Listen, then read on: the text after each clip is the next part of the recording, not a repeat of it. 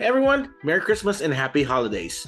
We've just finished another batch of exciting and inspiring conversations. So here's a recap for you with some highlights of their episodes. If you haven't seen or listened to these uh, episodes yet, this is the sign for you to do so. So uh, Elisar Tayag started us off with the roles physical therapists play in hospice care. In P T Mail Live Handahan with Fretchy Garcia-Blair and Maria Conci Aguila, Ben Aguila shared horror stories by colleagues regarding employers or recruiters' dark schemes. Eric and Anthony Galvez, a P T and brain tumor survivor, shared lessons he learned as a patient uh, that his fellow P Ts can learn from, as well as some advice to fellow brain tumor thrivers. Next, Marvin Zotomayor answered when he was ready to talk about or go about coping failing in some courses in physical therapy school. Lastly, Reza Carlton, another P T turned patient story, shared with family members or shared what family members and caregivers do in providing awesome care to their loved ones or patients with dementia.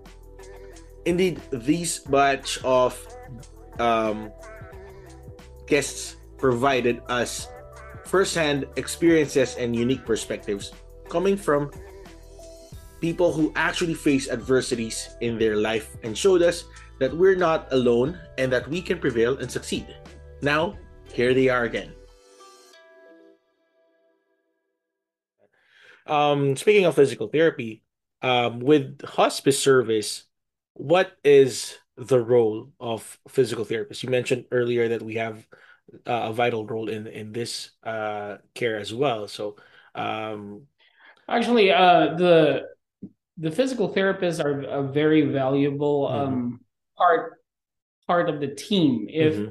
if hospice agencies would uh, recognize the value of what we do, okay. So, and especially when it comes to symptom control or comfort control. So, when it comes to symptom control or comfort control, like when it comes to uh, management of pain, there's a lot of non-pharmacologic ways that physical therapists can do, like. Um, let's soft myofascial release, uh, soft tissue um, mm-hmm. massage. You know, uh, it can also be uh, modalities. I know, you know, in the P T world, you know, modalities are not really the thing now. But you know, for hospice patients that is going through a lot of um, let's assume nerve pain or cancer pain and all that. Um, let's assume um, a TENS unit can actually provide some type of uh, of uh, pain relief. And also we can, um, like what you said, when it comes to um, uh, durable medical equipment or let's say uh, consultation for a brace or, you know, things like that, we can also be very, very valuable for that. You know, let, just imagine a patient with um, post-stroke, for example, maybe a splint or a brace can help, especially for in, um, a flaccid painful arm, for example, positioning right. to prevent uh, uh, pressure sores, you know, lessening uh, pain, preventing contractures, helping the patient breathe a little better, you know, or something mm. like that. We can be very, very valuable on that aspect. You know, as simple as energy conservation, um, setting up the room, setting up the home. You know, there are patients that need to walk. Right, to at least uh, maintain their their function. If they get extremely short of breath, for example, there is uh, what says a metastasis in the in the lungs. So minimal uh, exertion causes uh, shortness of breath. We can we can set up the home where you know there can be a chair every ten feet or something like that until they get to their Uh, kitchen and so on and so forth. You know, energy conservation technique is also uh, very important, and also gait training, transfer, safety instructions, um, teaching the caregiver how to properly position patients. You know, uh, teaching patients, I uh, teaching caregivers how to, uh, you know, do the home exercise for help the patients uh, do home help, home exercise program. Edema management, for example, is a breast cancer patient where, you know, the arm is uh, very, very swollen, um, and it's causing a lot of a lot of pain. Edema management can also be part of it. Mm-hmm. So equipment recommendations as well, you know, uh, like what we were talking about, modification of the placement of the bed, uh, the wheelchair during transfers, the uh, shower chair, and so on and so forth. Mm. You know, these are the things that uh, a P T can actually help the, the patients and the families with.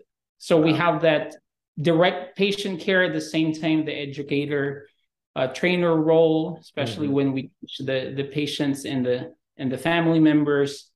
You know, so the, the thing there is um, sometimes we forget that there are certain patients that their mobility or the the the ability to move, especially those ones that have always been very independent, creates that uh, sense of self.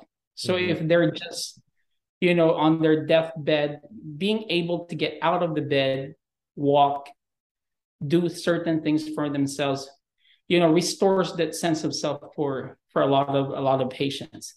And that is, uh, I would say, some kind of uh, comfort care, mm-hmm. if if you ask me. Sabi sa akin nung tao, ang horror story niya, in-sponsor siya ng Filipino recruiter. Right? Pagdating dito, hindi pa rin maayos yung bayad. Pero ang binabanta ng recruiter is kapag hindi ka sumunod, hindi mo madadala yung asawa at anak mo. Madalas ganyan, tama. Right? Ang tindi, men. So talagang minsan pala, kumwari, syempre, bagong graduate ka na Pinoy or, you know, economic opportunities very hard in the Philippines. Papayag ka na na ikaw lang mag-isa, pero pwede pala kayong lahat. Pero kasi kung ako salbahin na employer, pwede mong gamitin na leverage yun eh. Yeah. Imagine mo yun? Pag hindi ka sumunod sa akin, hindi mo makikita yung anak mo, lumalaki. So talagang mind-blowing yung mga naririnig ko. And and, for, and really, and Johan will attest to this, um, maraming ganitong kwento, pero you have to understand, going through the process, when I went through my process, it's legitimate trauma. Yeah. Mm-hmm. I think nagkaroon ako ng obesity, nagkaroon ako ng depression, nagkaroon ako ng deep-seated anger na for the longest time, concept, ay, hindi ko ma-place ko saan kasi dun sa ginawa sa akin ng employer ko. And when you feel that way, kapag may nangyari sa'yo, maraming kababayan, hindi na instinct ikwento. Kasi pag kinuwento mo yun, parang mga akuin na parang ako, naloko ako, mm-hmm. o naisahan ako, yeah. which is to, for the delight of the employers because that's more money. Kasi hindi mo ngayon mga warningan yung iba.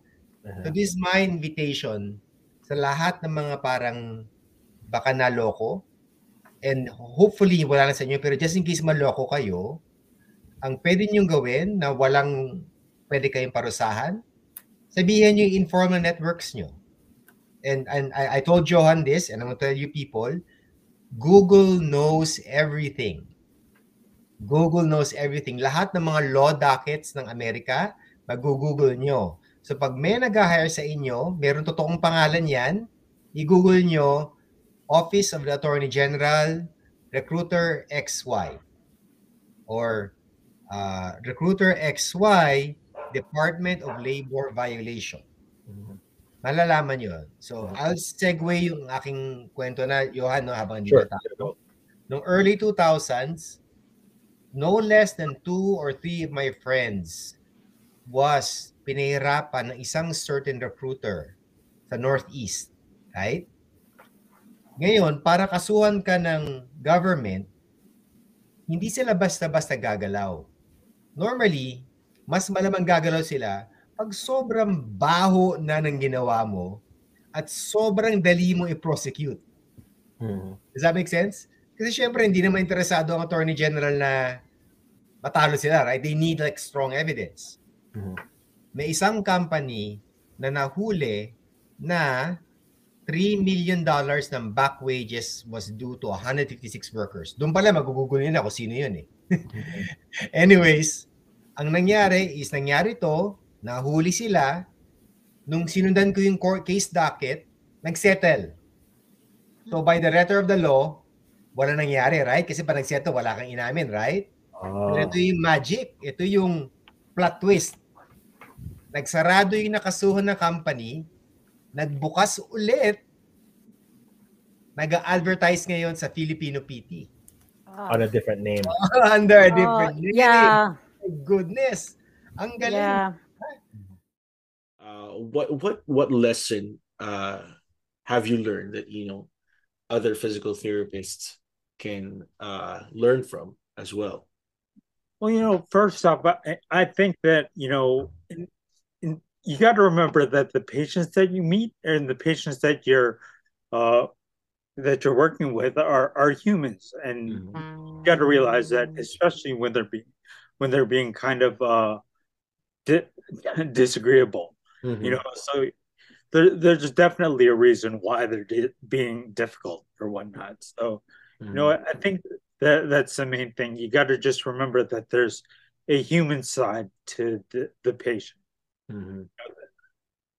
and you just got to remember that, like, you know, there the, there's always a way. Like, uh, one of the things that they really harped on us in uh, physical therapy school was, you know, functional goals. Mm-hmm. And I think occupational therapy does a great job of this. But, you know, find out what your find out what your patient really wants to do, and mm-hmm. what what their what their goals are, and, you know, just uh, apply that to whatever your, whatever exercises or walk walking goals that you have, you know. Mm-hmm. This is where I I think I, I enjoyed physical therapy the most, was being creative. Uh-huh. You know, use that create creativity to, you know, make make your sessions more enjoyable for both the patient and for you.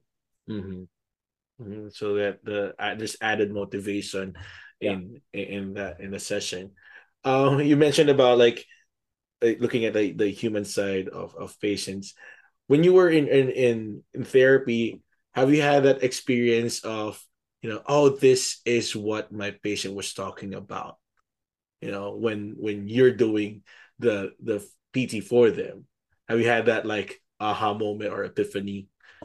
Uh, yeah, well, you know, one of the things that, like, I like to think that I wasn't a difficult patient, uh-huh. but, you know, looking back on things, I think I might have been, uh-huh. just because, like, I knew the therapist very well, and I knew the the procedures in the hospital. Uh-huh. So I, I used to like to give everyone a hard time.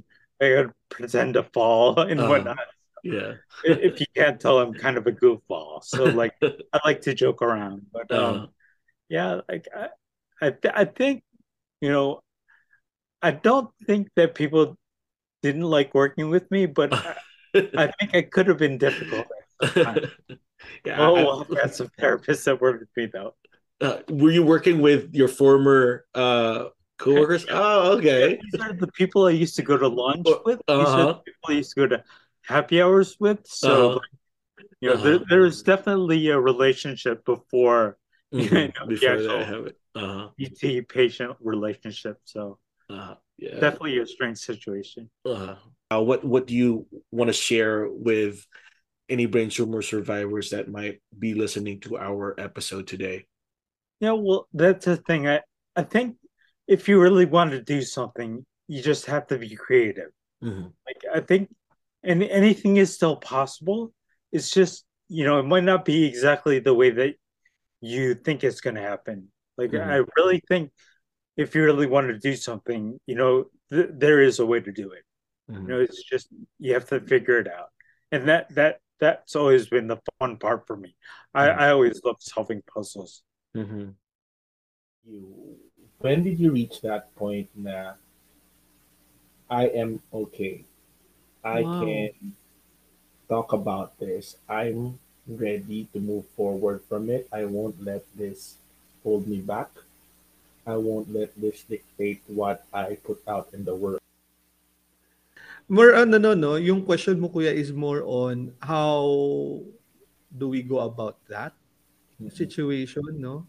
For me, it's yung sinabi mo, Kuya, yung conversation yun ng student, mm-hmm. actually yun na yung sagot. Mm-hmm. That we should also talk with about it. Mm-hmm. No? That's yun yung yun yung naging way ko to cope up with um, what I went through. And I don't want to be the toxic positivity person mm-hmm. for those who are struggling, because mm-hmm. mahirap yung, I mean, hindi tayo pare-parehas ng pinagdadaanan, uh-huh. but the mere fact na um, may tao din na hindi straightforward ang mm-hmm. success mm-hmm. could have been, uh, ano eh, could also shed light, no, to people going through darkness. Mm-hmm. No, um, it is through conversations mm-hmm. that we get to be with one another. It is through conversations that we get to appreciate each other. It is through conversations that we get to appreciate life. True. I agree. Yeah. Kasi I, I mean, if the, if the, parang we're talking about it and making it normal. Uh, parang it's not as a big thing as being, you know, hiding it and being ashamed of it. And we're not like in your face now, oh, well, I failed and, and look at me now. Parang hindi naman, hindi naman sa ganun, but mm. I feel that having, you know, students know that there are people who have experienced the same thing as they are experiencing, similar to, you know, what they're experiencing, they can have that um, hope mm-hmm. and, and and see that there it, you know, it's It's not the end of everything. It's not something that, you know, you can you can dwell on it now, but see that there are people who have been through that, mm-hmm. and it's okay, and mm-hmm. you're not alone. Yun yun yun, yun, yun lang okay na eh. Ayan kuya, no? Yung sinabi mo kanina na nakakahiya yun. Kasi actually, totoo yan, no? That's a common thing that I get to also reflect on with my students and previous students na pag nakipag, uh, kapag nakipag, ano, pag sinabi mo yun sa ibang tao, nakakahiya maging vulnerable sa ibang tao. Mm-hmm. Where in fact, it is through that that we get to appreciate. Ay, parang gum- nakakapagpagaan siya ng loob, no? In general. Kasi ang hirap kung papasanin mo siya ng ikaw lang, mm. no? It's really, uh, it's, yon, it's, mm. it's a heavy burden. Mm-hmm. Uh, on my end, talagang, ano, no, yung una kong bagsak, hindi talagang nakakipag-usap sa ibang tao mm-hmm. na, ano, na within the realm of, ano, within the industry or within, ano, yeah, mga ganun. Kasi parang feeling ko nakakahiya. Mm-hmm.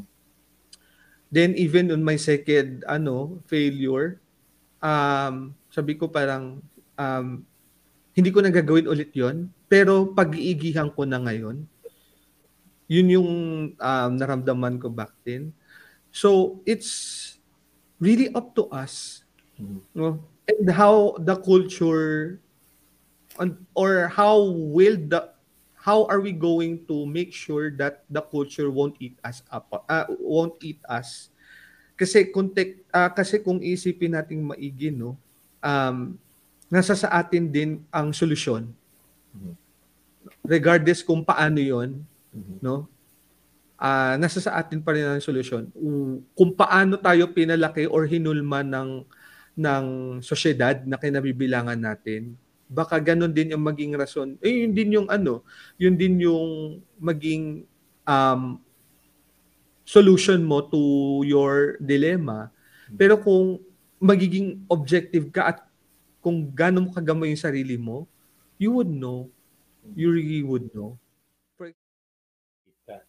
Kasi diba in the Philippines, people or patients need to be referred by a physician first, a primary care practitioner, um, and, and that uh, posed some struggles and barriers, problems for our patients.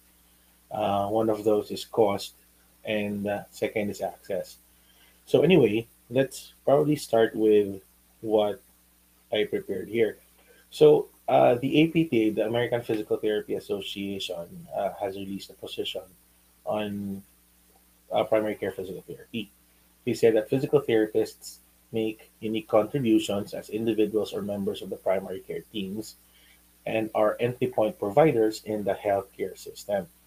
Physical therapists provide a broad range of services to optimize movement, including screening, examination, evaluation, diagnosis, prognosis, intervention, coordination of care, prevention, wellness, and fitness, and when indicated, referral to other providers. With, with this definition ng American Physical Therapy Association, to, to my colleagues in the Philippines, but it's something that we also do and believe that we do in in there as physical therapists, right? So we screen, we examine, we evaluate, we have our physical therapy diagnosis, we provide some prognosis on the conditions, we provide intervention, and we coordinate care with the patient. We are part of the, you know, prevention spectrum, you know, primary prevention, secondary, tertiary, and we can also provide wellness and fitness um, interventions. And we can also say that, you know, the patient may need some um, referral to other specialties. So yung, yung, yung, yung position ng A P T A can also be, you know, reflect what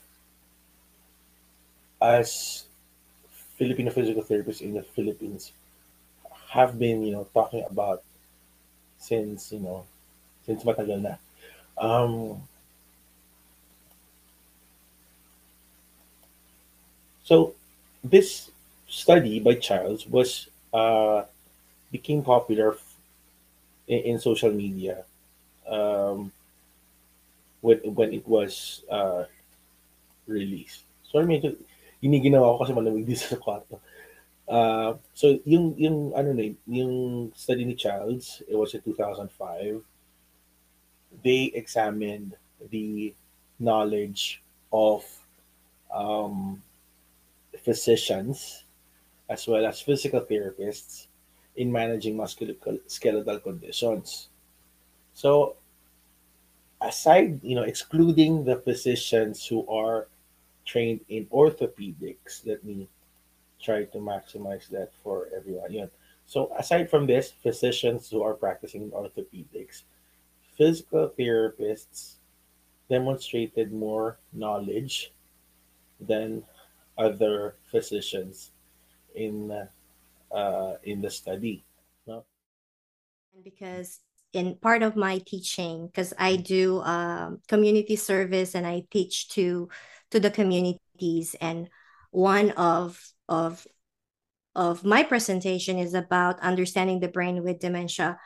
The, the executive part of the brain, the frontal lobe, the temporal lobe, we learned that in physical therapy school, right? And they are responsible for higher level thinking skills. Mm-hmm. That's, you know, um, problem solving, decision making, and uh, safety judgment. Now, the limbic system is the memory and emotion centers of the brain. Mm-hmm. And, and that's the brain that is spared. Mm-hmm. in in the loved one with Alzheimer's and dementia. That's why you mentioned about music therapy is good, mm-hmm. because we're stimulating that emotion brain, mm-hmm. and and and taking them. So if they're frustrated, they're agitated.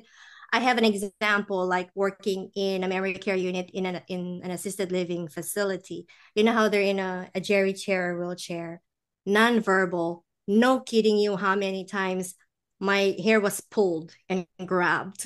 Mm-hmm. Yep. And then holding me tight, because, you know, those are the reflexes, right?